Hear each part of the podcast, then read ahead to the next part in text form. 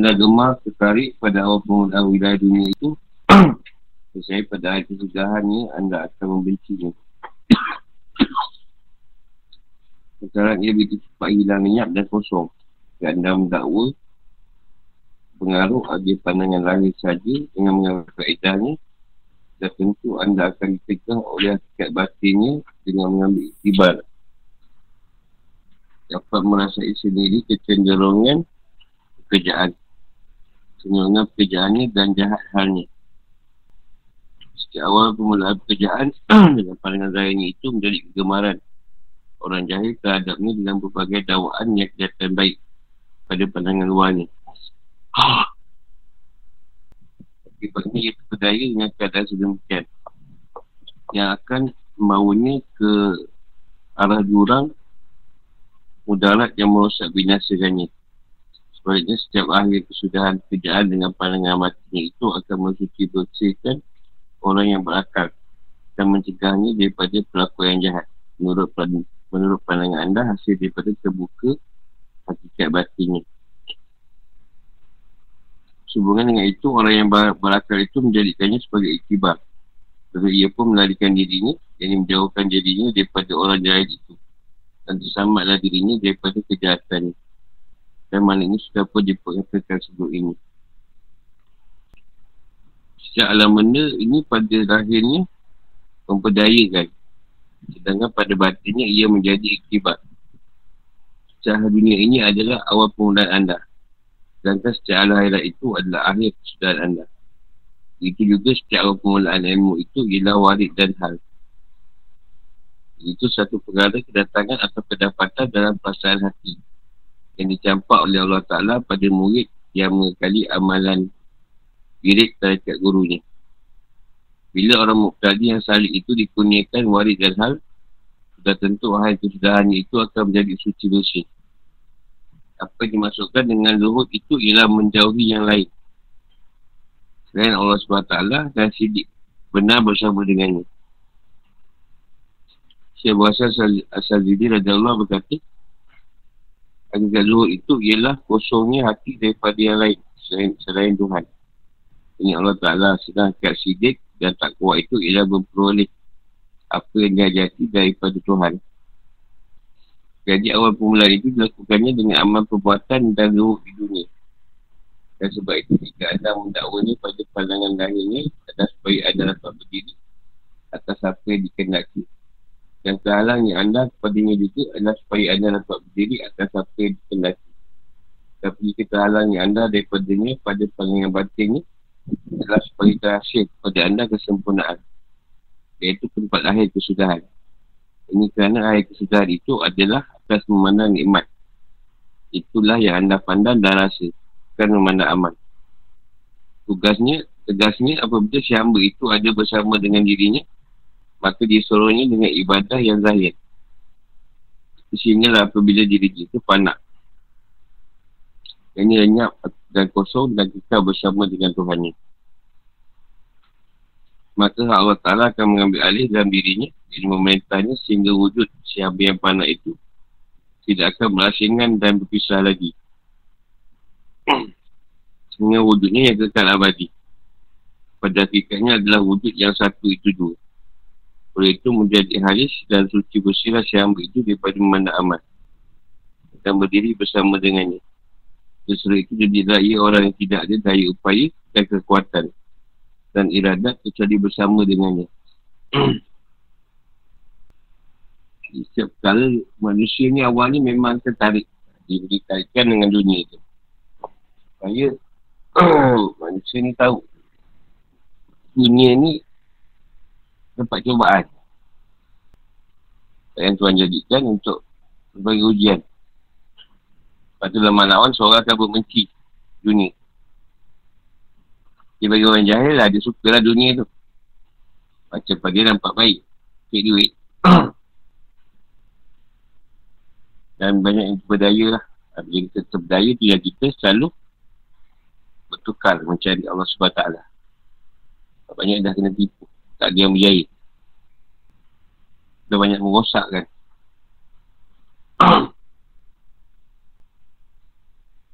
Jadi seakhir orang yang berjalan, orang yang menuju pada, pada keadaan itu, batin ni tadi, lama lawan akan terbuka juga. Pandangan dia pada tingkat tingkat batin itu pada sisi Tuhan. Di dunia ni, bagi orang berakal, dia boleh berfikir. Tak teruknya keadaan dunia tu. Dijauhkan diri dari dunia. Itu kalau kita dah mula berakal, dah mula nak mengenal Allah, kita akan jauhkan diri daripada orang yang jahil. Atau orang yang jahat. Kalau dulu geng, bukan tak geng. Tegur-tegur, tapi tak apa nak, nak ikut. Sebab dah tahu dia macam mana. Yang dia kata dunia ni permulaan uh, akhir tu akhirat. Ujung dia. Itu juga ilmu, permulaan tu warid. Lepas tu, depan warid tetapkan hal. Baru dah ada kenyataan, jadi siapa yang beramal. Sebut bila dekat guru dia lah yang guru dia bagi. Jadi kesudahannya, ia akan menjadi suci bersih. Ada bergantung lah pada, pada diri kita dan apa yang Allah kan. Ha, zuhud ni banyak lah makna dia zuhud ni. Ha, ni kalau dia kata menjauhi yang lain. Allah Ta'ala. Dan menang bersama dengan ni. Zuhud tu tak mesti cerita pada dunia tu. Kalau perlu kita kita ambil. Kesia bahasan akan zuhud itu kosongnya hati. Dari yang lain. Jangan ada selain, jangan ada selain Allah. Allah dia ada. Jadi kat sidik kebenaran dan takwa itu memperoleh apa dia jadi daripada Tuhan. Yang apa yang nak Tuhan tu, Tuhan bagi kat dia. Dapatlah Tuhan. Dia dah dapat cerita Tuhan, apa yang Tuhan letak itulah yang dia jalankan. Tuhan suruh macam tu, macam tu lah. Lepas tu setiap orang yang berjalan tu atau ke Tuhan tu awalnya banyak kesusahan. Kesesaan atau uji dengan berbagai benda yang berat. Tapi penghujung ni nikmat yang Allah bagi. Nikmat pada, pada pandang dan rasa. Bukanlah pada amal yang kita buat. Tapi atas kesungguhan. Atau sabar kita tadi. Menerima. Apa yang Tuhan letakkan. Sebagai ujian. Nombor ni kita dari situ ni. Dia Tuhan ambil alih. Diri kita tu dia yang merintah. Ini kata tak dari upaya kita. Dari bersama dengan puasa dan kehendak Allah. Satu contoh benda yang berkaitan keyakinan lah. Keyakinan ni pun hakikat dia susah sebenarnya. Hakikat dia tu apa yang kita dapat tu yang kita berpegang. Jadi setiap orang tak sama kedapatan ni. Lain-lain. Ada orang dapat benda yang salah pun dia yakin dia berpegang. Ha, itu masalah sikit lah. Kan, dia macam tu kan. Dia yakin dengan benda yang salah. Eh, dia kata benda ni betul. Padahal itu salah. Ha, ada masalah. Yang yakin tu memang dia pegang benda yang betul. Dia pegang benda yang betul, orang pula kata salah. Macam Nabi tu, dia sahabat ataupun orang masuk Islam, ni ikut Nabi. Orang lain cerita Nabi tak betul. Itu pada keyakinan.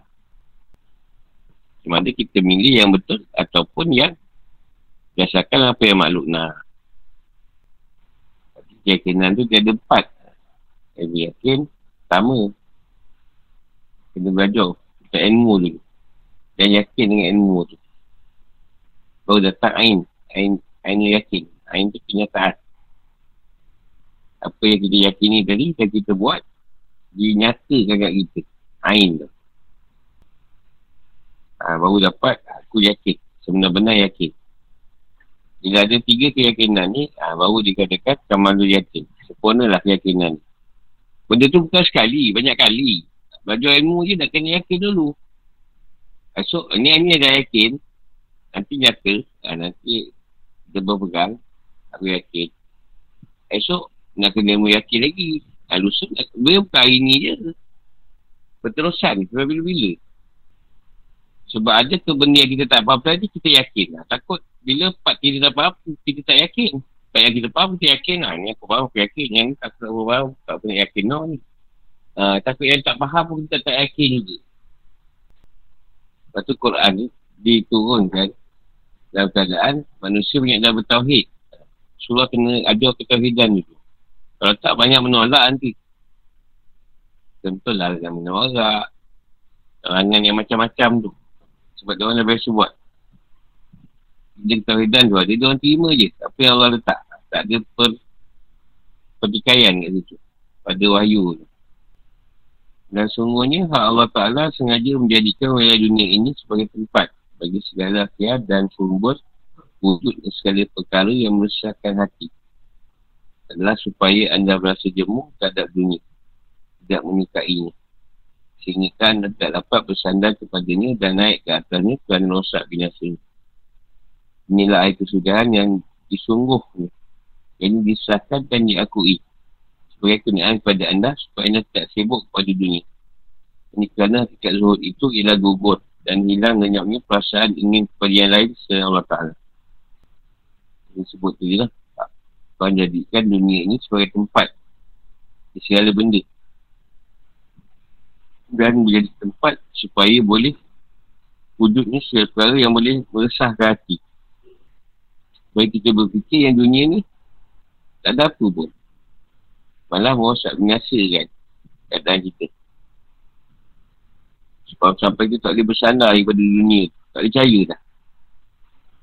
Saya tak nak pergi lagi kepadanya. Dan merosak binasa. Ni Lepas tu setiap orang apa setiap orang berjalan lah dari kesudahan ni dunia ni kosong dia hati dia dia buat macam biasa juga dunia ni makan minum tidur kerja tapi dah kosong.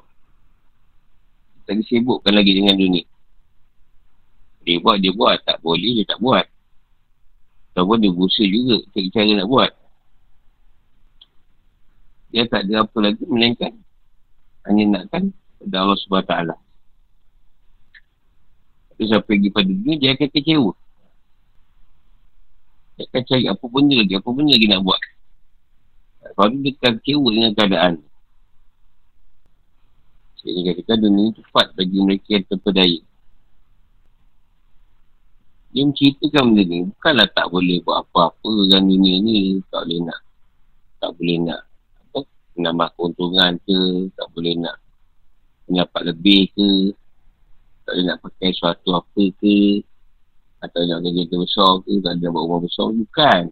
Tapi nak menceritakan batin tu tadi.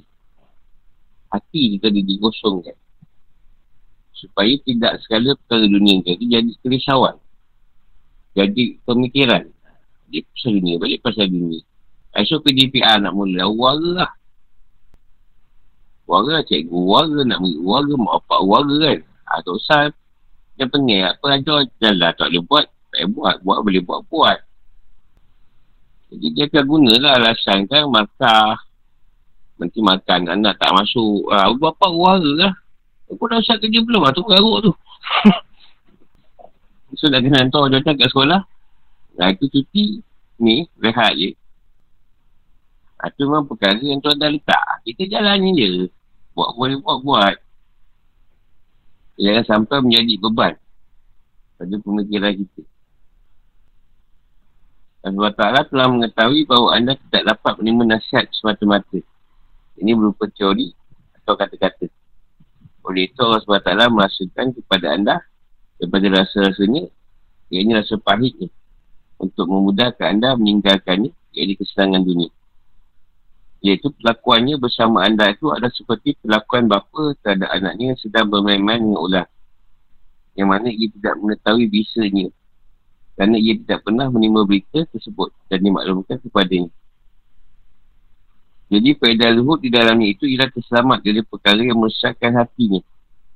Rasa senang yang terlepas daripada penat lelah dan menjadi kosonglah waktunya untuk ubudiah semata-mata. Yang mewajibkan perasaan takut yang ditanggungnya dengan meninggalkan dunia itu ilmu yang bermanfaat. Ini berguna. Jadi Allah Ta'ala sedia tahu bahawa ada manusia yang tidak boleh menerima nasihat dan yang ini berupa teori ke kata-kata ke contoh ke susah nak terima Kat sini Allah berikan rasa-rasa pada batin dia tadi. Rasa ni pada batin.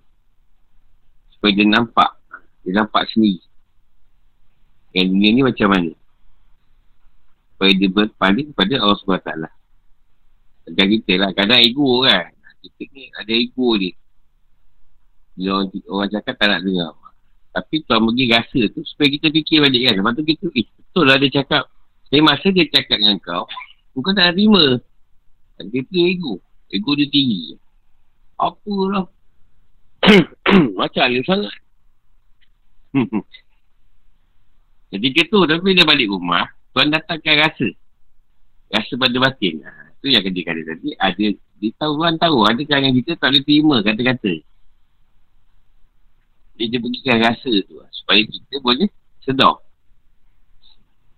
Rasa insap, rasa salah. Ibarat bapa dengan anak lah kalau dia contohkan. Anaknya tak tahu. Dia tengah main ulau. Sebab dia bukan tahu ulau tu macam mana. Dan ulau tu ada bisa dia. Kalau orang tahu boleh membelit. Jadi bapak tegur lah anak tu. Jangan main dengan ulau tu. Macam tu lah Tuhan dengan kita. Dunia tu macam ulau. Jadi Zuhur tu tadi untuk mengamatkan kita. Kepada perkara dunia yang boleh boleh meresahkan hati kita. Dah buat penat-penat, tak ada untung. Kan jadi uara kan.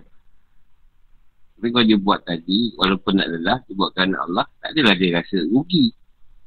Adalah negara yang Allah bagi kat dia. Sedangkan kita ngajar ni, aku mengajar, semua orang tak faham. Kalau aku rasa benda tu, penat ngajar apa, tak faham. Dah lama aku beda. Tadi aku peduli apa, aku ngajar je. Kau faham tak faham, itu Allah yang bagi. Ha, jadi aku terus je mengajar. Tak adalah rasa macam kecewa. Kau tanya kan semua tak boleh jawab. Jadi tak ada, tak ada. Tak ada kat situ nak rasa down ke. aku mengajar saja. Kalau dia beri contoh, kita bagi. Kau tak faham juga. InsyaAllah lah. Lama-lama faham juga. Kau tak faham kat dunia pun mungkin faham sebab mati esok kan. Kata perasaan takut yang ditanggung tadi. Ini dapat ditinggalkan takut pada makhluk. Rupa macam takut kita takut syaitan gangguan. Tapi takut tu je. Dia tak dapat tinggalkan perasaan tu. Dia akan duduklah dalam gunda gulana. Memikirkan gangguan tadi. Dia cari gangguan 24 jam. Kalau dia balik, dapat balik pada Allah. Menukarkan keadaan takut tu pada Allah. Ha, itu yang terbaik. Yang carilah ilmu yang boleh berguna untuk dia yang paling jaya kan ilmu ketauhidan awal-awal ilmu fiqah tu boleh kata kebanyakan orang tahu. Benda tu kadang roga pun ada. Tak banyak jual. Boleh baca je fiqah ni. Ada buku perkara yang tak orang faham tu macam faraid susah sikit kan? Faraid tu susah sikit. Bukan bukan senang. Itu sebab tu ada pakar-pakar ni. Nak bagi ni bagi ni. Atau benda muamalat. Itu ada ada benda kan perlu ada kita tanya orang. Tapi kalau benda-benda lain tu dah siap dah. Syarat sah, syarat apa ni, hukum dia, wajib, sunat apa semua dah ada. Ilmu bermanfaat ialah ilmu yang paling hampir sinar cahaya je dalam hati. Lalu tersingkaplah hakikat dunia dah akhirat. Dan tersingkap pula tabir kegelapan hati yang menghalangnya daripada faham. Maknanya sehingga tidak ada lagi kelaguan dan pertanyaan. Oleh itu hilang lenyaplah segala perasaan syak dan waham ni. Ini tidak ada sesuatu pun yang tersembunyi kepadanya dan tampak nyata hakikat setiap sesuatu. Saya sukinai pada Allah berkata, ilmu itu ialah anda mengenali Tuhan anda dan janganlah anda melampaui kedudukan anda sebagai hamba. Syekh Al-Madawi adalah berkata, ilmu bermanfaat dan berfaedah itu ialah ilmu yang menjernihkan hati turut di dunia dan mengenali setiap apa yang boleh merosak biasakan diri dan boleh mensuci bersihkan. Syekh Abdullah Muhammad bin Ali Al-Tamidi Al-Hakim Allah berkata, Ilmu yang beri manfaat itu ialah ilmu yang telah diperoleh dalam hati. Ini suatu kedapatan dalam perasaan hati. Berupa nur. Yang mana bila nur cahaya itu telah terbit dan terpancar dalam hatinya, maka dapatlah ia mengetahui mana yang baik dan jahat. Yang nampak kelihatan dalam dalam hatinya. Iaitu rupa sifat sesuatu. Dan lalu ia pun mengerjakan yang baik dan menjauhi yang jahat. Maka itulah ilmu yang bermanfaat berupa nur cahaya hati. Imam Malik rahimahullah ta'ala berkata, bukanlah yang dinamakan ilmu itu kerana banyak meriwayatkan. Tapi ilmu itu ialah nur yang ditaruhkan. Ini diletakkan oleh Allah Ta'ala di dalam hati. Ibn Wahab telah bercerita dengan Malik bin Anas tentang menuntut ilmu dengan berkata, Sesungguhnya sebaik-baiknya untuk ilmu itu jika sah betul dan tetap niat, perhatikanlah apa tetap perhatikanlah apa tetap pada anda ketika awal pagi sehingga waktu petang. Dan dari petang hingga waktu subuh, dia tidak memberi bekas kepadanya suatu apapun. Pernyataan penting. Seorang kami berkata, ilmu fiqah itu adalah am. Dalam umumnya. Kerana ia bawa maksud mendirikan tanda agama. Dan menzahirkan kalamnya. Ini perkataannya. Sedangkan ilmu tasawuf itu ialah khas dalam khususnya. Kerana ia bawa maksud muamalah antara hamba dengan Tuhan. Yang berarti hanya dia saja. Allah Ta'ala itu saja yang ada dalam hakikat wujud. Rasa seperti ini hanya dapat dialami oleh para wali Allah dan kasih Allah yang telah sampai tetap rasa bersatu dengan Allah SWT. Mereka benar-benar dapat rasai dan alami keadaan berhampiran keadaan kehampiran tersebut dalam hati sanubari mereka. Sebelumnya itu, memang salah orang fiqah mengingkari orang sufi. Dan tidak ada sebaliknya. Banyak orang sufi tak tak ketika orang fiqah. Tapi orang fiqah selalu memberikan orang sufi. Namun tasawuf tetap wujud kepada fiqah dalam segala hukum hakam dan hakikat ilmu. Dan sememangnya sah tasawuf membadai dengannya saja. Jadi yang lain dan tidak cukup lengkap dan sempurna tasawuf itu tanpa fiqah. Sesuatu itu mereka orang sufi yang kami berkata, jadilah orang fiqah yang sufi. Dan jadi dan, dan janganlah anda menjadikan sufi fiqah itu lebih sempurna daripada fiqah sufi.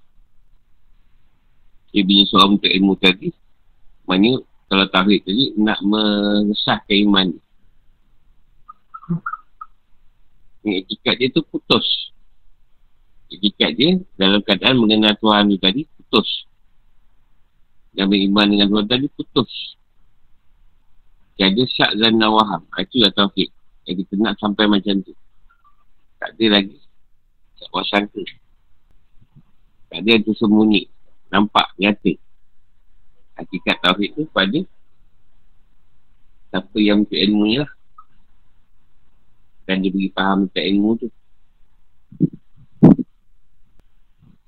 Syunat dari Allah berkata tadi ilmu mengenal Tuhan tu ilmu itu ialah anda mengenal Tuhan anda jangan melampaui kedudukan anda sebagai hamba ini Tuhan tak suka yang melampau itu yang kita kata Masa senang kat sini Setiap urusan Tuhan tu Itulah urusan Tuhan. Hamba berusaha hamba. Tuhan biar dengan urusan dia. Jangan sibuk.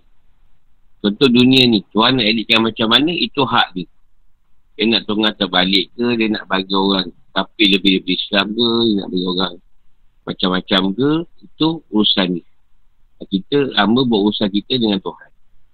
Jangan melampaui batas sebagai hamba tu. Soalan kau hebat. Hebat pergilah. Palestin tu. Yang pergi tangkap sekarang takut Kobi. Adakah ayat sekurang-kurangnya kalau kata dapat pergi pun dapatlah doakan. Doakan je lah. Jangan bising-bising. Nama Yahudi tu pasien tu. Tu perangai dia. Perangai Tuhan yang macam kat Yahudi tu perangai Tuhan je. Mana yang ada pada bangsa tu semua perangai Tuhan. Sebab-sebab Tuhan. Takkan perangai tu datang dia Tuhan lain pula. Macam kau tengok filem lah. Pelakon tu bukannya jahat. Tapi skrip yang dah pengarah letak tadi, dia kena berlakon ni watak jahat. Dia kena hayati kat watak jahat tu. Jadi kau nampak dia jahat kan? Sari Kamel bukan jahat. Ilahi pun bukan jahat. Mahmud Jul bukan jahat. Tapi bila dia orang berlakon dulu, dia lampah dulu, dahsyat. Ha. Kalau betul, bukan jahat sangat. Tapi sebab ni, dia menghayati watak tu sebagai penjahat tu. Itu ke manusia yang dekat bumi. Dan dia melakukan watak jahat. Yahudi tu, dia melakukan watak jahat. Memang dia melakukan betul-betul lah. Tembak orang mati, bom apa-apa semua. Ha. Takkan dia berlaku watak jahat tiba-tiba tak bom orang. Bagi kuih kek pula. Mesti. Tak ada, tak ada, tak ada. Mesti bom je. Bom tembak mati. Tapi nampak tak bila Yahudi tu buat macam tu, ramai tak orang Islam yang kat sana masuk surga. Cara percuma lah dipanggil. Ha, ramai juga. Ada tak kebaikan Yahudi tadi? Ramai orang syahid. Ramai kanak-kanak yang tak berdosa. Dapat masuk surga awal. Itu pandang-pandang ada yang baik kat situ. Itu kata Syekh Madawi, ilmu yang bermanfaat ni, yang faedah ni, ilmu yang boleh bersihkan hati kita. Boleh menurutkan kita daripada dunia. Dan mengetahui benda yang boleh rosakkan kita. Dan apa perkara yang boleh bersih-bersihkan kita. Itu pada dia ilmu bermanfaat, bermanfaat tu macam tu. Dan Syekh Abdullah Muhammad Ali ni, Tamizi, kata, Nur. Ilmu Muhammad tu, ilmu yang daripada hati. Iaitu Nur. Nur cahaya yang terbit Terpacarlah hati. Ini dia kata kat sini Nur ni tadi. Nak suci dah bersih. Yang sudah bersih Nur tu akan masuk ke hati kita. Ha, Kat sini banyak ilmu yang kita dapat. Tapi tak lain tak, lain kita ni Daripada cerita Tasawuf. Dia kata Nur cahaya hati. Kalau dia panggil Nur akal batin. Imam Malik kata bukanlah ilmu dia tu dia banyak tu. Bukan kerana meriwayatkan ilmu tu. Tapi adalah nur yang Tuhan letakkan dalam hati tu. Kalau Tuhan tu letakkan cerita nur Al-Quran atau hadis. Jadi apa yang datang pada dia tentang Quran tu senang dia nak kupas. Atau datang hadis tu senang dia nak meriwayatkan.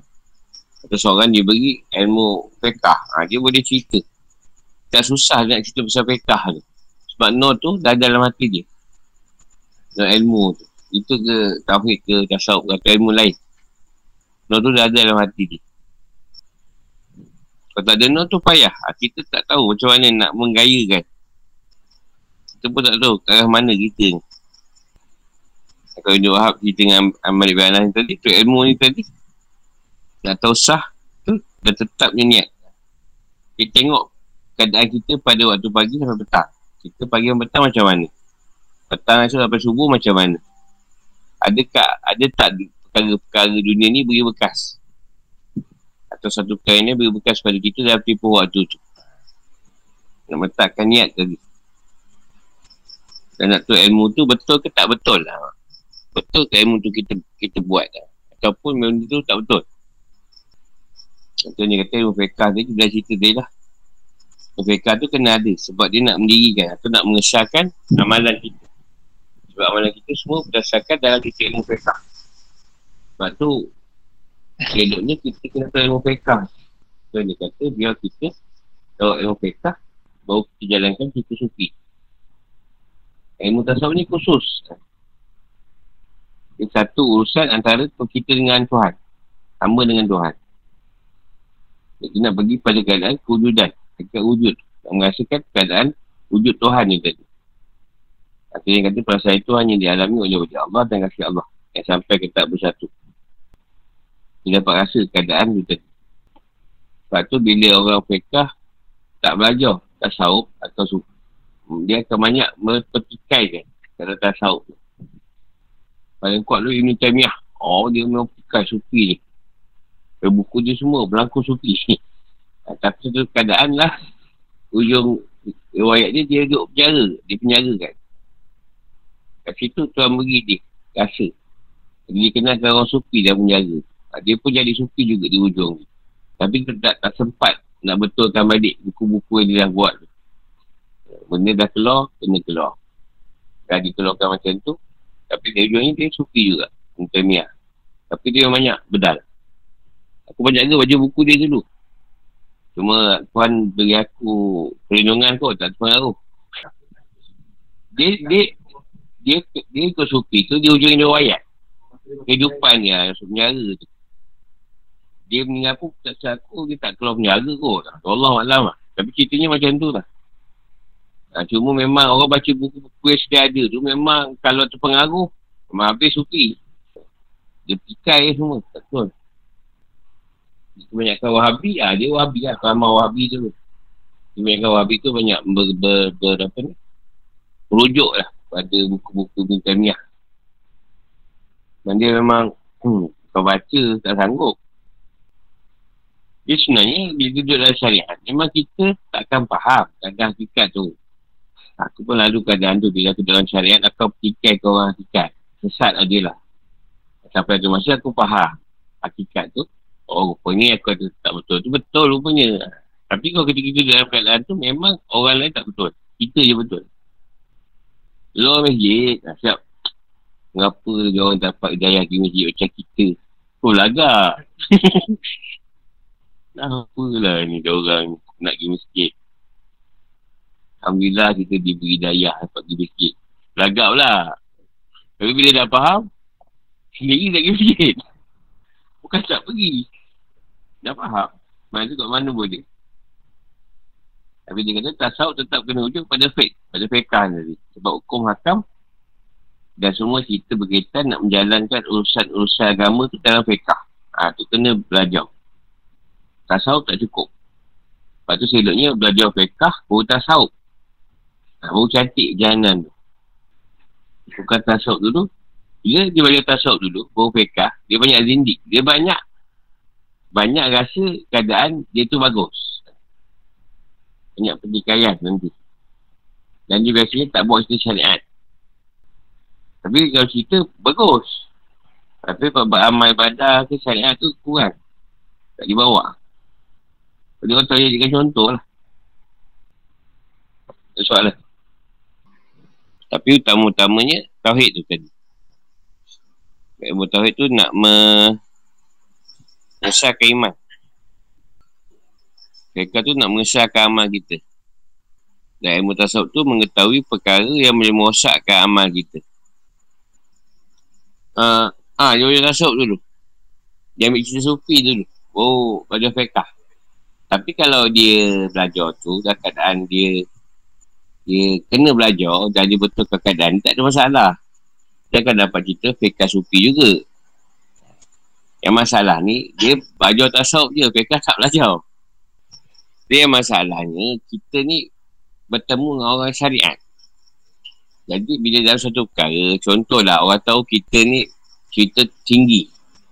Orang mesti nak uji kita kan. Contoh paling tak macam doa. Kau doa pun kau tak tahu nak baca. Doa pun tak betul. Tinggal yang banyak lah. Sebab doa semua tak fekah. Baca baca tak betul apa kan. Sebab ada orang dia petikai benda tu. Apa cerita dia tinggi, banyak pendek pun tak betul.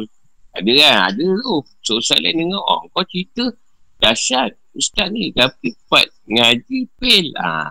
Banyak pertikaian nanti. Lepas tu sekurang-kurangnya kita belajar lah. Bukanlah belajar tu sampai ni adik. Ni fakir. Yang fakir. Orang pakar, pakar. Tapi untuk mengetahui sebab nak mudahkan urusan syariat kita. Tapi kalau seorang tadi, dia jumpa perjalanan dulu. Dalam masa dia berjalan tadi, dia belajar sekali tu. Tak sauk pun dia belajar, PK dia belajar, dia sesama tauhid. Tak ada masalah. Tak ada masalah. Sebab tu dalam, dalam seperti konteks Fadu Ain dia ambil tauhid dan masa dia belajar beramal dia kan beramal dia cari ilmu fiqah cari ilmu, ilmu tauhid dia belajar juga tak ada masalah ni masalah tak nak lain tasuk kontan tontang ke sahub ha, dia tauhid fiqah tak ada ha, ni dia salahkan betul tak betul betul tak betul ni semua tak betul ha, tu kan buang TV apa semua kan dia, pada dia dunia ni buang TV ha, Buang semua. Ha, semua buang. Jangan ada wujud. Dunia ni lagi. Ha. Macam tu. Kalau dia kereta, jual lah. Jadi dalam doa itu tiga ilmu tu tadi. Yang, yang mesti dituntut, dipadukan. Okay, mereka atas tahu. Soalan ni. Apabila telah sah, ini benar dan tetap, maka tiba-tiba ilmu yang paling baik ialah ilmu yang telah ada pasal takut bersama dengan diri. Ini Allah SWT. Ini kerana rasa takut itu hanya terjadi daripada mengenal sifat-sifat Allah Ta'ala. Sedang ilmu itu mulia dengan sebab mulia maklum. Jadi sudah diketahui. Jadi setiap ilmu yang tidak mewarisi,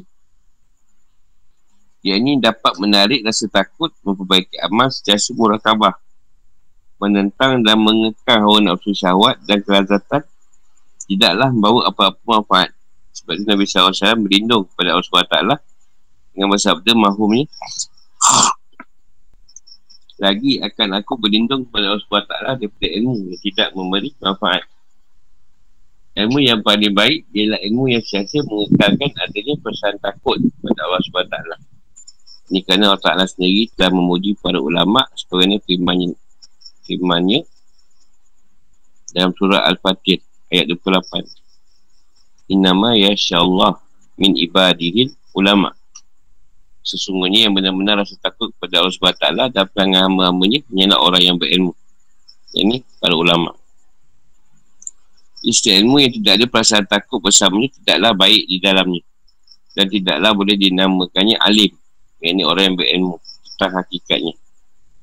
Syawah Siti Allah berkata, manusia yang paling dekat dengan Allah SWT ialah para ulama. Kerana mereka takut. Kerana mereka masih takut kepada Allah SWT dan mereka begitu kasih dan seronok apabila dapat mengenal Allah SWT. Dalam dalam kitab Tanwil ada menyebut sabda Nabi SAW Tuhalibul ilmi Takafalallahu bil ruh bil, rizq. Orang yang ilmu itu Allah Ta'ala menyamai rezekinya. Apa yang dikenaki dengan ilmu pada setiap tempat ini Ialah ilmu yang berguna dan bermanfaat Yang mampu mengalahkan hawa nafsu dan mencegahnya. Dan juga ilmu yang mampu menolong supaya berpelakuan taat yang mengekalkan perasaan takut kepada Allah SWT yang menegakkan hudud yang ini hukum-hukum Allah SWT maka itulah ilmu makrifat Allah Ta'ala. So lelaki berkata kepada Syibli Raja Allah orang yang alim pun mati juga. Jawab beliau engkau diam. Hanya orang yang alim saja yang takut pada Allah Ta'ala. Orang dahulu ada berkata siapa yang berhajat pada ilmu maka hendaklah ia melipat gandakan kusyuk ini rendah hati kepada Allah SWT Soal lagi bertanya kepada Syekh Qasim Naik Allah Yang mana ke ilmu yang lebih manfaat? Jawab beliau Ilmu yang dapat menunjuk menunjukkan anda ke arah Allah Ta'ala. Dan dapat menghindarkan anda daripada menurut hawa nafsu. Kata beliau lagi Ilmu yang bermanfaat itu ialah ilmu yang dapat menunjuk. Yang menampakkan diri orang yang memiliki ilmu itu Setelah tawaduk. Yang ini rendah hati mujahadah melawan godaan nafsu dan syaitan dalam diri sendiri.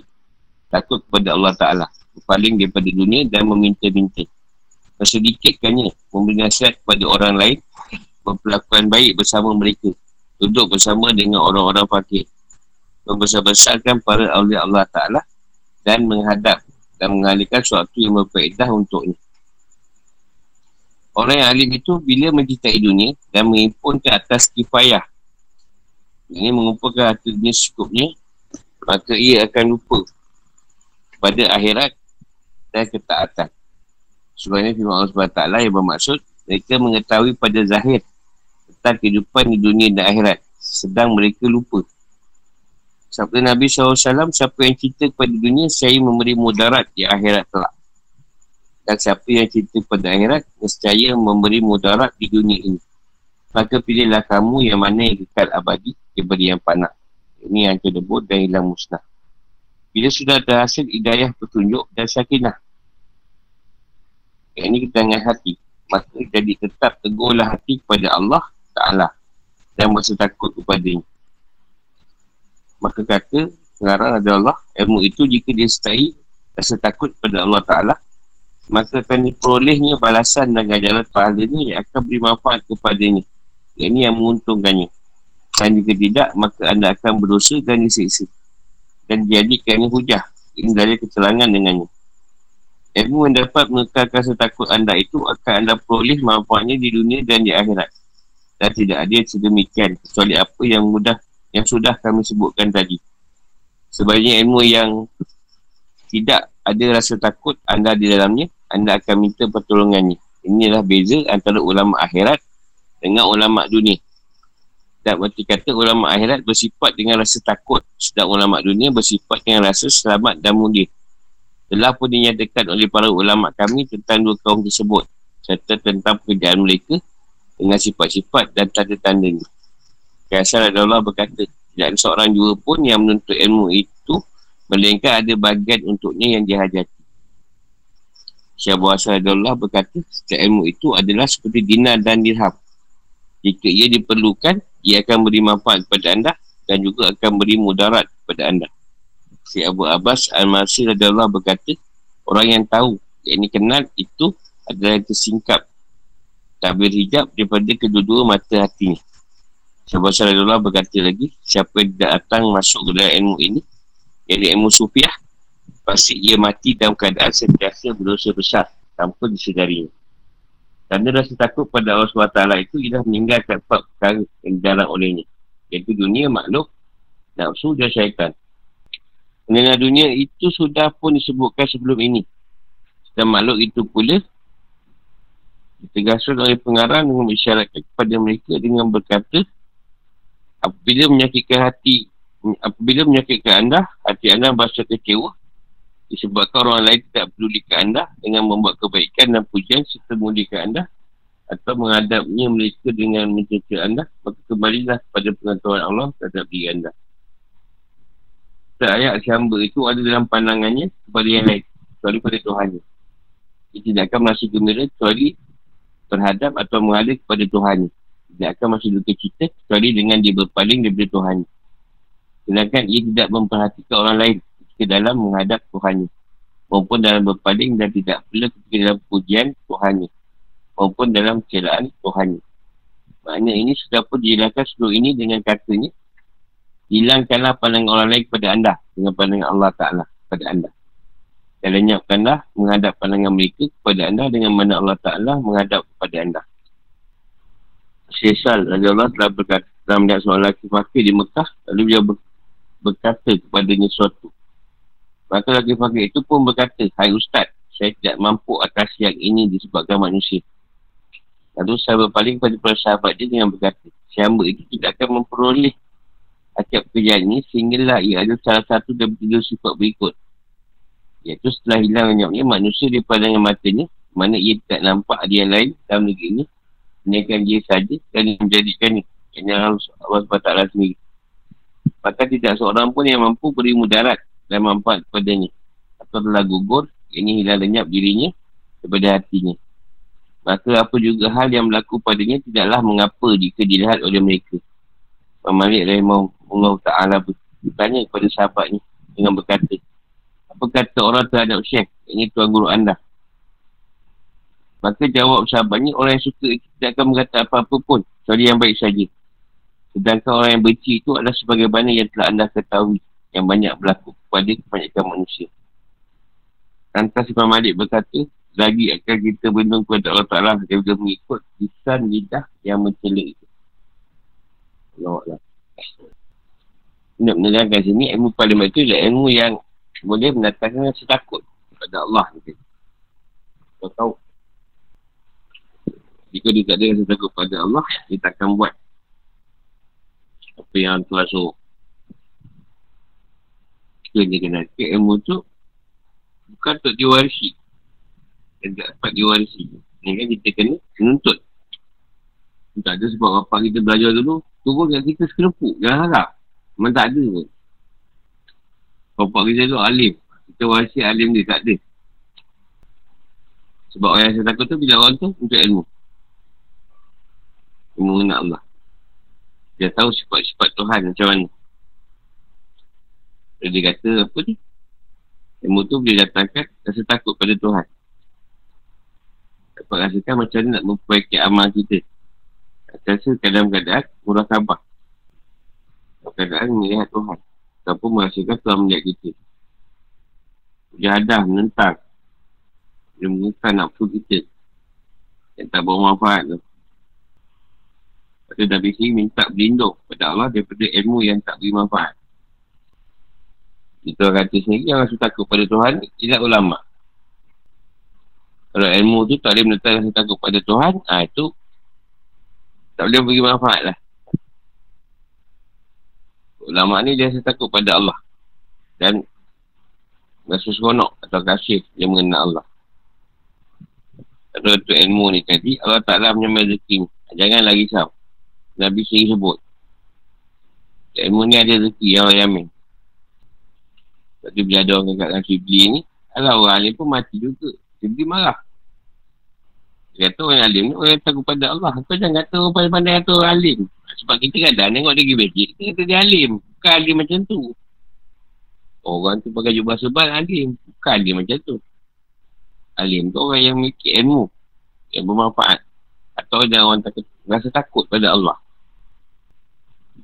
Lepas tu kalau dia cakap, kalau nak berdiam ni, kena rendah diri. Kena tahu. Dia faham kot si yang kata ni. Manfaat tu boleh yang dia menunjukkan boleh menjaga anda daripada nurut orang nafsu. Mendatangkan kasih tahu ada. Dia ada. Kalau orang gunakan nafsu dan syaitan dalam diri kita. Syaitan ni kan kat luar. Dalam kita, diri, diri kita ni besar. Syaitan. Kata pada Allah Ta'ala, paling pada dunia dan tidak minta-minta. Mengurangkan dunia.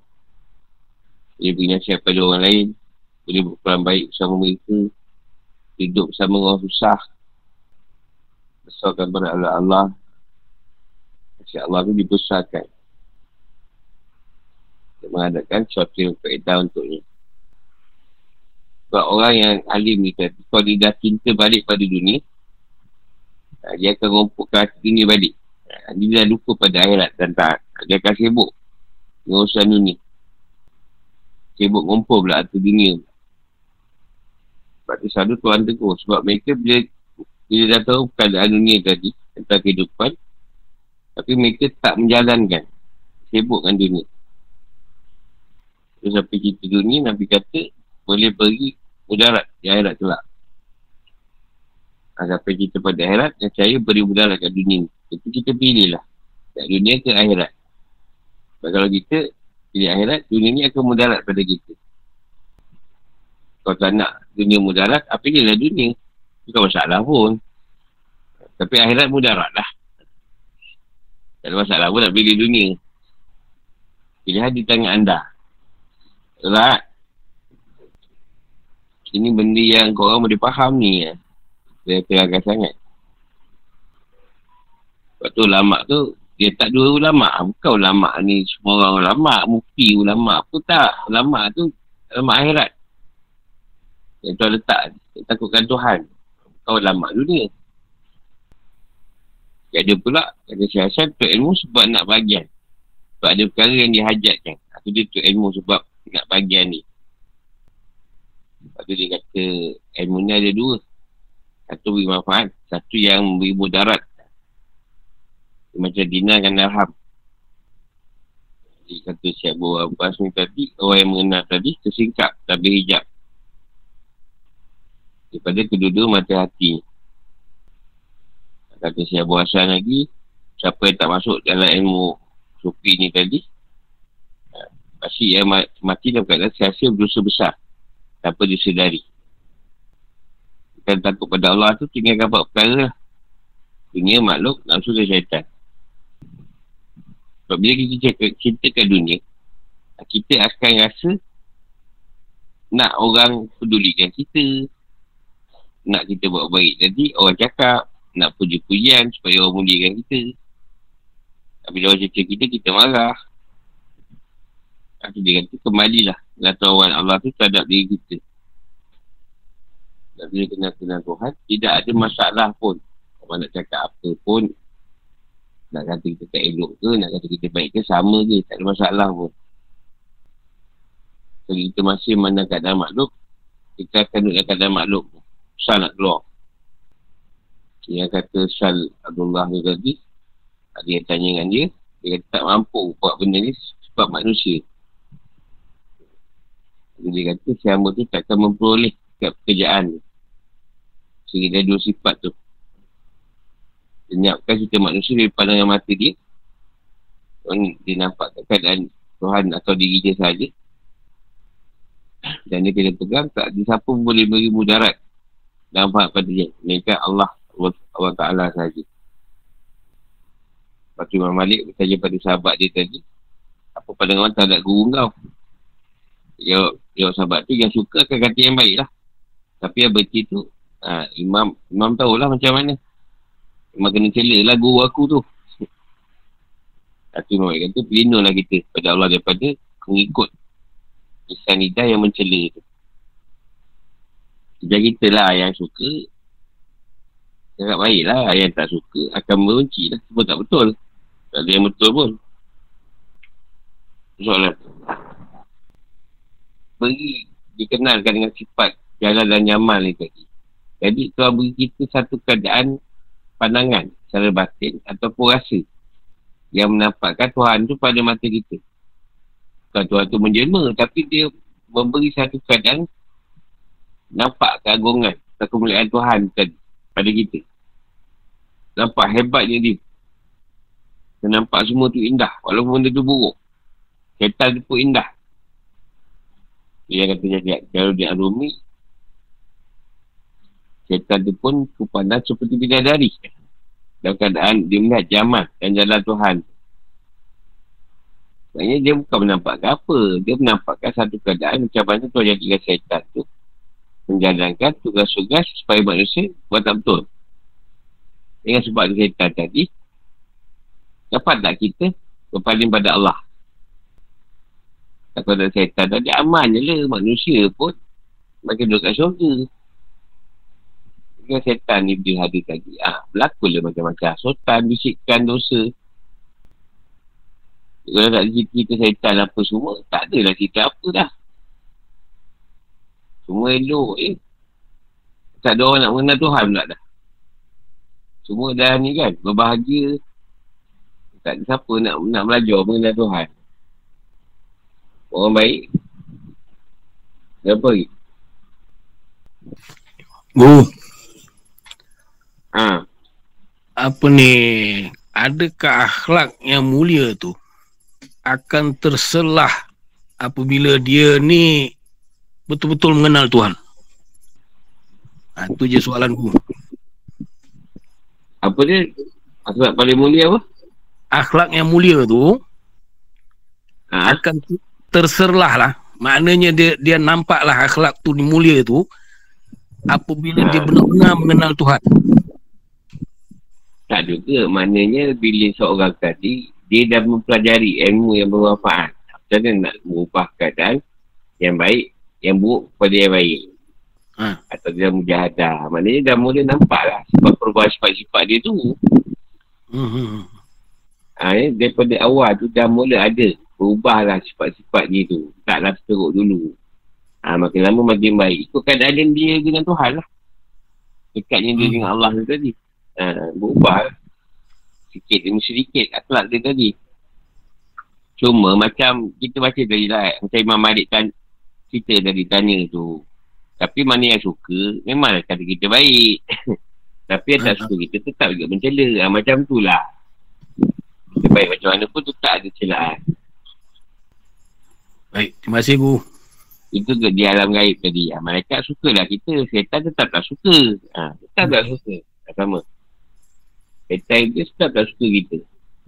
Malaikat suka lah. Orang yang baik ni. Tapi kalau kita geng dengan dia, dia suka kita. Sebab tu setiap orang yang nak bertukar, nak jadi baik, setan takkan beri peluang. Dia akan ganggu secukupnya. Mana general pun boleh turun tu. Untuk kacau. Hmm. Supaya dia patah balik. Pada keadaan dia yang dahulu. Dia dia sedar tak diri dia dalam dia keadaan berubah tu Guru? Ha, dia kadang dia tak tahu. Kadang orang yang beritahu. Yang tak tu kadang pada orang lain.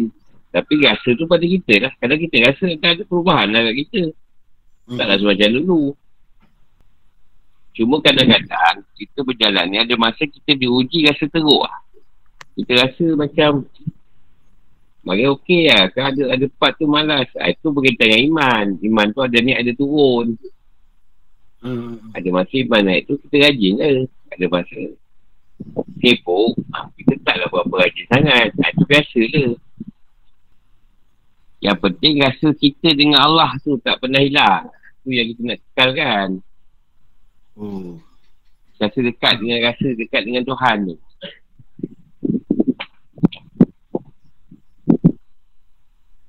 Faham Guru? Contoh ada orang dia rasa dekat dengan Tuhan tu dengan sebab dia mengaji.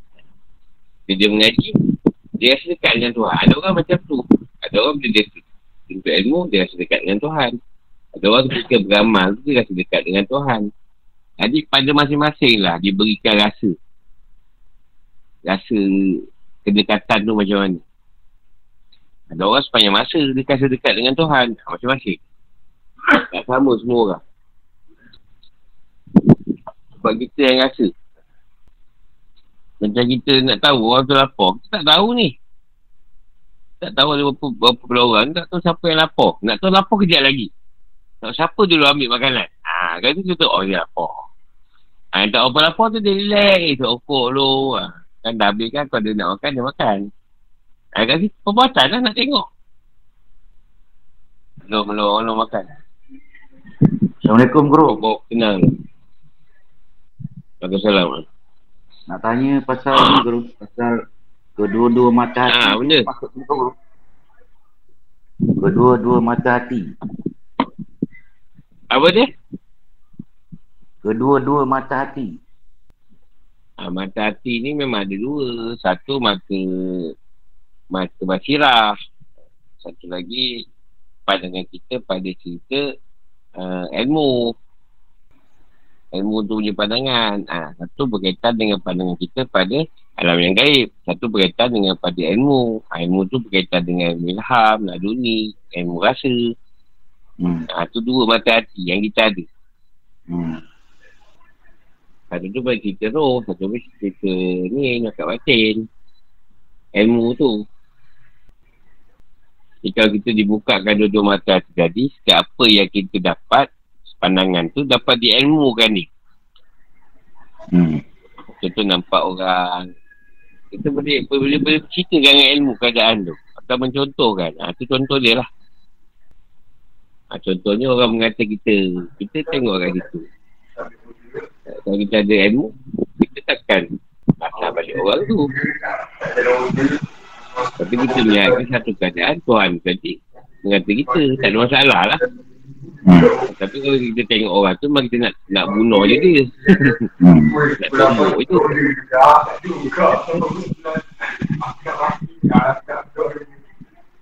Bagi dia kata jangan pandang pada yang membaling. Pandang pada siapa yang mengenakan baling. Hmm. Kita tengok orang yang mengata, memang kita marah. Tengok Allah yang mengata kita. Allah yang mene- mene- melempar. Jadi ah, Allah mengata, apa masalah? Salah ke kalau Tuhan nak mengata kau? Salah? Tak. Ah, tak salah. Apa masalah kau? Ah, Jadi apa masalah? Orang nak kata-kata lah. Tuhan yang mengata. Hikmahnya Jadi- Tuhan nak tengok. Kita ni duk, duk risau lagi tak dengan cakap orang keliling. Hmm. Atau kita berpegang pada kata-kata Tuhan. Betul. Nabi sendiri dia kata satu Mekah. Hmm. Satu Mekah lah. Bukannya satu taman. Satu taman. Jadi maksudnya contoh dia bila orang tu mengumpat mana dia uh, memakan apa bangkai saudara yang dah meninggal kan dah mati maknanya uh, mengumpat ni dia mengumpat Tuhan lah guru kan Yelah. Sebab siapkan kan Tuhan yang jadi kan. ya Ha. Ini satu perkara pun yang Tuhan tak jadikan. Betul hmm. Alhamdulillah guru terima kasih guru Ha.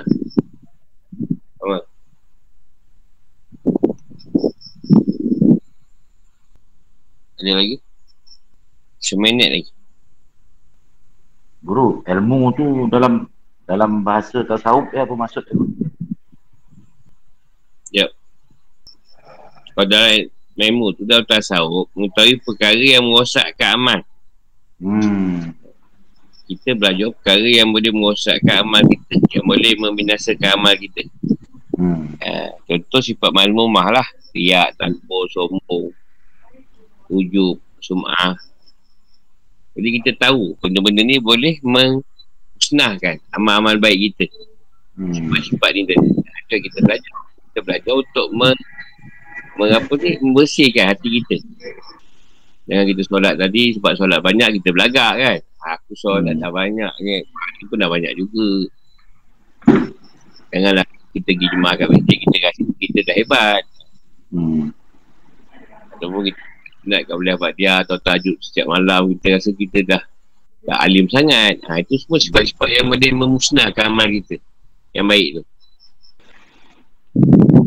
Dia kata kita nak boleh tasawuf juga nak nak merasakan keadaan tawaduk tu. Mengendah diri. Hmm. Supaya menampakkan yang kita beramal tadi sebab atas kurniaan atau anugerah Allah untuk bagi kita beramal. Hmm. Kalau Tuhan tak bagi kurniaan dia untuk beramal, kita tak boleh beramal sebenarnya. Betul. Jadi Tuhan anugerahkan kita supaya kita boleh beramal. Ha. Ada tasawuf lah. Alhamdulillah. Macam-macam lah yang kita ni dapat rasa takut pada Tuhan. Satu yang kita bersuluk ke apa tu sebenarnya bukannya apa nak orang rasa takut kita pada makhluk. Pada je setan. Hmm. Kita takut tadi pada Tuhan. Alhamdulillah. Terima kasih Guru. Sama. Bu. Macam mana pula tentang ha. ikhlasan Guru?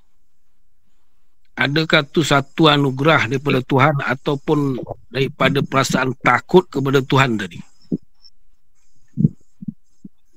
Ikhlas ni sebenarnya bukan dah berjalan bawa ada. Maknanya orang biasa masa duduk kat amarah ke lawamah ni tadi pun dah ada ikhlas tu cuma persen sedikit ha, ibarat kata ikhlas ni benda yang subjektif benda yang tak boleh diletakkan hmm. ha, contoh aku ikhlas eh saya ikhlas maknanya ikhlas so ada ke perlu, perlu dia, dia beritahu kat situ hmm, hmm, hmm, hmm. maknanya ikhlas tu tadi kita yang rasa ikhlas tak ikhlas kalau tak nak bagi pun ikhlas juga ikhlas tak nak bagi kau dah sangat-sangat punya aku. Jadi aku tak nak bagi. Aku ikhlas tak nak bagi kau. Ha. Hmm. Ha, ikhlas juga. Walaupun tak bagi. Ha, jadi kita yang tahu ikhlas kita tu macam mana. Kita yang rasa. Adakah dia satu ha, anugerah? Makin dia... Uh. anugerah lah. Mana ada yang tak ada anugerah. Oh, oh, Tapi oh. ikhlas yang anugerah ni tadi berdasarkan keadaan kita dekatnya dengan Tuhan tadi. Hmm. Makin dekat kita dengan Allah, makin kita rasa takut dengan Allah, makin bertambah lah kelas tu tadi. Kalau tak hmm. kelas kita, sikit je lah. Saya ni tak apa kelas nak bagi awak, tapi kesian tak buka lah. Kesian tu. Jadi ikhlaskan diri jugalah. Hmm. Tapi guru, sampai kita rasa satu keadaan apa dia? ikhlas tadi kena di, di kalau dalam fiqah dia kena di apa akadkan Ya, tak ada masalah pun nak cakap. Tak nak tak cakap pun tak ada masalah. Saya kelas bagi awak. Tak ada masalah. Nak akadkan pun tak ada masalah. Tapi rasa. Rasa hmm. dalam batin kita tu, kita yang tahu kelas kita macam mana kan? Betul. Hmm. Betul lah. Kita setiap hari Jumaat Ha, ni sekarang tak boleh sembahyang Jumaat kan. Dululah, hmm. setiap Jumaat kita akan bawa-bawa duit. Sebab ketika kita belum belajar, kita akan rasa bersalah kalau tak ada kat masjid kan. Kita hmm. sejuk, orang lain semua tahu, tak tahu lah. Ha, macam ikhlas tu, kerana makhluk. Hmm. Kita rasa terpaksa menyumbang. Orang lain menyumbang. Itu ha, ikhlas kerana makhluk. Ha, ikhlas kerana Allah, tidak. Dia tak perlu cerita makhluk. Ha, kalau dia nak sumbang, dia sumbang je. Dia tak perlu tunggu orang dia sumbang. Dia sendiri bagi hmm. benda tu. Ha, tu beza dia. Faham tak? Hmm, hmm. faham, faham. Dulu kita ikhlas kerana makhluk. Makhluk buat, pun kita ikhlas buat. Dululah kau dah berjalan, tak, tak ada kira. Nak bagi, kita bagi. Ha, ni saya mampu dah. Dulu tak, kita ikhlas sampai terpaksa pinjam malong. Awak ni. Dia, dia susah orang nak minjam dengan dia, kau cakap lah kau tak ada duit. Tak, dia pula penyalong nak bagi orang dia pinjam. Kan kelakor. ha, itu kelas makhluk. Sampai dia pula terpaksa menanggung hutang kawan dia tadi. Ha, hmm. Kalau kita dah berjalan, kau tengah cakap, lah aku tak ada. Kau cakap orang lain. Tapi kalau dulu tak, kita kawan ni tak nak putus kawan, kononnya sanggup. Hmm. Faham, faham. Ada kawan aku lagi ikhlas nak tolong kawan kan. Ha. Kesian dengan kau tak ada anak. Kesian nak kau tak ada anak. Nanti buat bini kau datang rumah aku. ha. Ikhlas juga je kan ikhlas. Ha. Kesian kau. Aku kelas ni nak tolong kau. Hmm. Ha, ni kau pun dah pun dah lebih betul kau tak apa anak. Amal mak tu buat datang rumah kau. Memang aku lah. Punya suruh, suruh. Memang tu dia macam macam bingung juga. Eh, apa pasal ke- kena bawa rumah aku pergi rumah kau? Lah lah, celaka kau kata dia. Memang tak faham. Apa pasal kena bawa rumah aku? Dapat anak ni. Ha, sikit perut dah ketawa. Yelah maksudnya ikhlas makhluk lah. Tu ikhlas makhluk. Hmm. Ikhlas kerana Tuhan ni lain. Kita yang rasa ikhlas kita tu macam mana. Kita tahu tingkat-tingkat ikhlas kita tu akan bertukar-tukar nanti. Sebab anugerah tadi. Hmm. Sampai satu peringkat, kita ikhlas dan tak ikhlas tu sama je. Sama je. Kita ada ke tak ada, kita tetap beri. Dan tak ada, tak ada sampai beri. Ha. Hmm. Tapi tak ikat pun kata, aku tak ada ni, tak ikat pun. Ha, tapi memang beri kat dia, nak ambil. Ada pun kita beri, tak ada pun kita boleh beri kat dia. Ha, tu kira tinggi dah lah tu. Eh, dia, dia ni. Ingat aku baik sangat eh, kucing. ha, apa? kita kata anak Tuhan kan dari Allah kan sebab sebab ini jadi kalau kita beramal kita kata kita nak mencari keredaan. Tuhan tu dia kata kita ikhlas sebab Yes. Ha. dia tengok ada satu kita lah dia tengok ada tak juga lah dia kata. Kalau kita beramalkan dia nak kasi itu kata ulama kita kasi bagus. Tapi ulama kata tolak Ha. kalau sebab dia macam ber- berdua berdua Ha. kalau orang ulama dia kata kalau kita beramalkan aku dia tu ulama mereka terima tapi tak tahu tolak dia Ha. kalau kita beramalkan kita beramalkan dia satu wajib pun sama ulama mereka terima Hmm. tak jadi yang keempat dia kata kalau beramalkan yang untuk reda Allah pun ulama tak tak terima Ha. ada tak ada kalau kita cakap kita salah Kita perjalanan makrifah. Perjalanan mengenal Allah. Perjalanan makrifah ni mesti ada dua perkara. Mereka dan tasawuf. Syariat dan hakikat. Jadi kita boleh pakai dua-dua. Tak ada masalah. Nak sebut macam keadaan Allah pun tak ada masalah. Sebut. Tak sebut pun tak ada masalah. Maknanya, orang yang nak mengenal Allah dengan zahir dan batin mesti bawa dua perkara. Syariat pun boleh buat. Hakikat pun boleh buat. Ha, itu yang sebenar-benar yang Rasulullah bawa. Ha, kau nak macam saya cakap tadi. Nak kau nak akad cakap kau ikhlas kan pun tak ada masalah. Tak sebut pun tak ada masalah. Kau boleh sebut tak ada masalah. Ha, saya ikhlas ni. Ha. Yang susah-susah kan Santos? Ha, saya ikhlas. Jadi, maknanya makrifah ni tadi, kita tahu ikhlas tu macam mana. Ada dengan sebab sebut tadi, terhentinya kekerasan kita. Kita ikhlas. Tak juga kan? Ha, tak juga. Ha, jadi apa yang masalah kat situ? Ha. Yelah, satu kenyataan. Orang beramal nak cari syurga. Sebenarnya, syurga yang kita nak tadi, ketenangan. Sebab tu disebut syurga tu bukan syurga yang sana. Syurga yang Allah nak bagi tu, yang belum nampak. Yang dah diceritakan tapi kita kena imankan saja. Percaya syurga tu wujud. Tapi tak tahu lagi macam mana nikmat dia kan. Tapi yang kita nak sekarang, yang waktu sekarang ni. Macam mana rasa ketenangan tadi dah syurga utama. Sebab tenangan tu tak boleh dibeli. Ha, tenang kan. Ada masalah pun tenang. Ada hutang pun tenang. Semua perkara tenang. Itu syurga yang paling besar sebenarnya. Dia tak salah kalau kau sebab kau, kalau kau tak solat tak sedap kan. Jadi bila kau solat rasa sedap kan. Ah, tak salah pun. Memang macam tu. Syurga lah tu solat tu. Dapat solat tenang rasa. Ah, contohnya lah. Ah, itulah syurga tu. Tak salah kalau kau buat kerana syurga. Syurga yang kau nak rasa sekarang yang Allah bagi.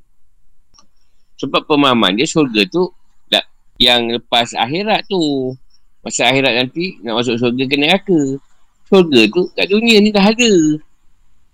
Ketenangan tu lah syurga. Rasa seronok dengan Allah. Alhamdulillah seronok rasa Tuhan mengata aku. Seronok dia tak kena kata kan. Kita tak marah pun sebab kita rasa Tuhan mengata. Maknanya Tuhan ambil berat tau. Ha, bila Tuhan puji tu macam tak apa suka sangat sebab macam boleh meriak takaburkan aku je. Ha. Itu yang kita rasa bila kita dah tahu keadaan tu apa ada masalah kita dengan dunia ni. Memang macam tu lah dunia dijadikan. Tempat yang bermasalah, tempat uhara. Sebab tu banyak orang lari daripada keadaan macam tu. Berjendi. Malah nak dengar cerita-cerita yang yang masuk dalam pemikiran lah.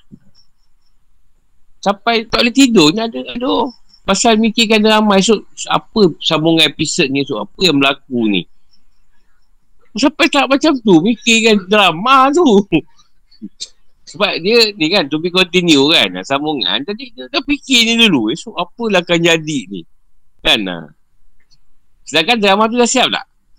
Dah siap lama dah. Cuma dia cut off cut off sambung. Oh dah pening kepala mikir ni apa jadilah esok ni. Esok tamat dia mengaruk ke apa. Ha, sampai macam tu dunia tu masuk. Ha, pemikiran. Sebab kita terpaksa memikirkan. Ni kalau bola kan Malaysia kalah, tak dia dia nak kalah nak buat macam mana? ha, dah tahu pun kalah. Tapi tengok-tengok jugalah kan. Yang katakan tak boleh sokongan pula. Kutuk tak kutuk. Itu itu confirm. Contoh, kau dah tahu semua cerita Tuhan. Agak situ paling kau sendiri lah. Kau nak mengata, kau tak mengata ke? kita Tuhan juga. Masalah pun. Tapi kalau kau buat salah, kau tak tegur orang tu. Tak apalah, memang Tuhan berkendak dia jahat. Biarkan je. Eh, tak ada apa. Ya contohlah, keluarga kita lah yang terdekat dengan kita. Takkan biar je. Yang jauh susah nak cakap kan. Yang jauh susah nak cakap. Yang dekat dengan kita ni, kat rumah ni. Takkan nak biar je. Mesti cakap. Yang kadang orang, orang fahamkan Tauhid, biarlah. Dia memang Tuhan dah berkendak. Dia jahat macam tu. Kau tu tak cakap apa, biar je dia. Bang, apa ni ambil? Tak apalah, dah Tuhan nak letak dia mencuri duit aku. Biar je lah. Mula, RM5. Ha, Lala sampai dah RM1,000.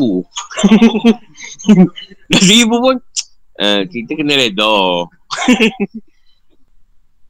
Dia kata ni watak penyangak tu dia buat keluar. Aku kat rumah dia tak apa. Aku tu selalu juga curi dia bapak aku. Kadang ambil kad.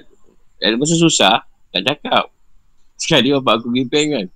Uh, ni, aku ni kurang ni. Aku cakap, aku cakap dengan bapak aku lah. Kan kamera ya kat bank. Yang pergi dia suruh dia tengok. Tengok muka aku. eh, muka kau yang keluar. Habis dia tak bisa nak bagi, curi. minta cara baik. Aku ni minta cara baik tapi tak bagi. Uh, curi. ah, bapak si pun. Tapi sebelum dia meninggal cakap kat ni aku tahu pun kau yang ambil. Cik aku banyak. Tapi aku cakap ayah aku, dah aku minta dengan ayah tak bagi. Aku curi. Tapi dia orang aku. Dia lah nanti kena, kena masalah lah pula. Bapak sendiri apa ada hak. Dulu dia. Sampai situ dulu. Ha, jumpa. InsyaAllah jumpa Malaysia. Assalamualaikum.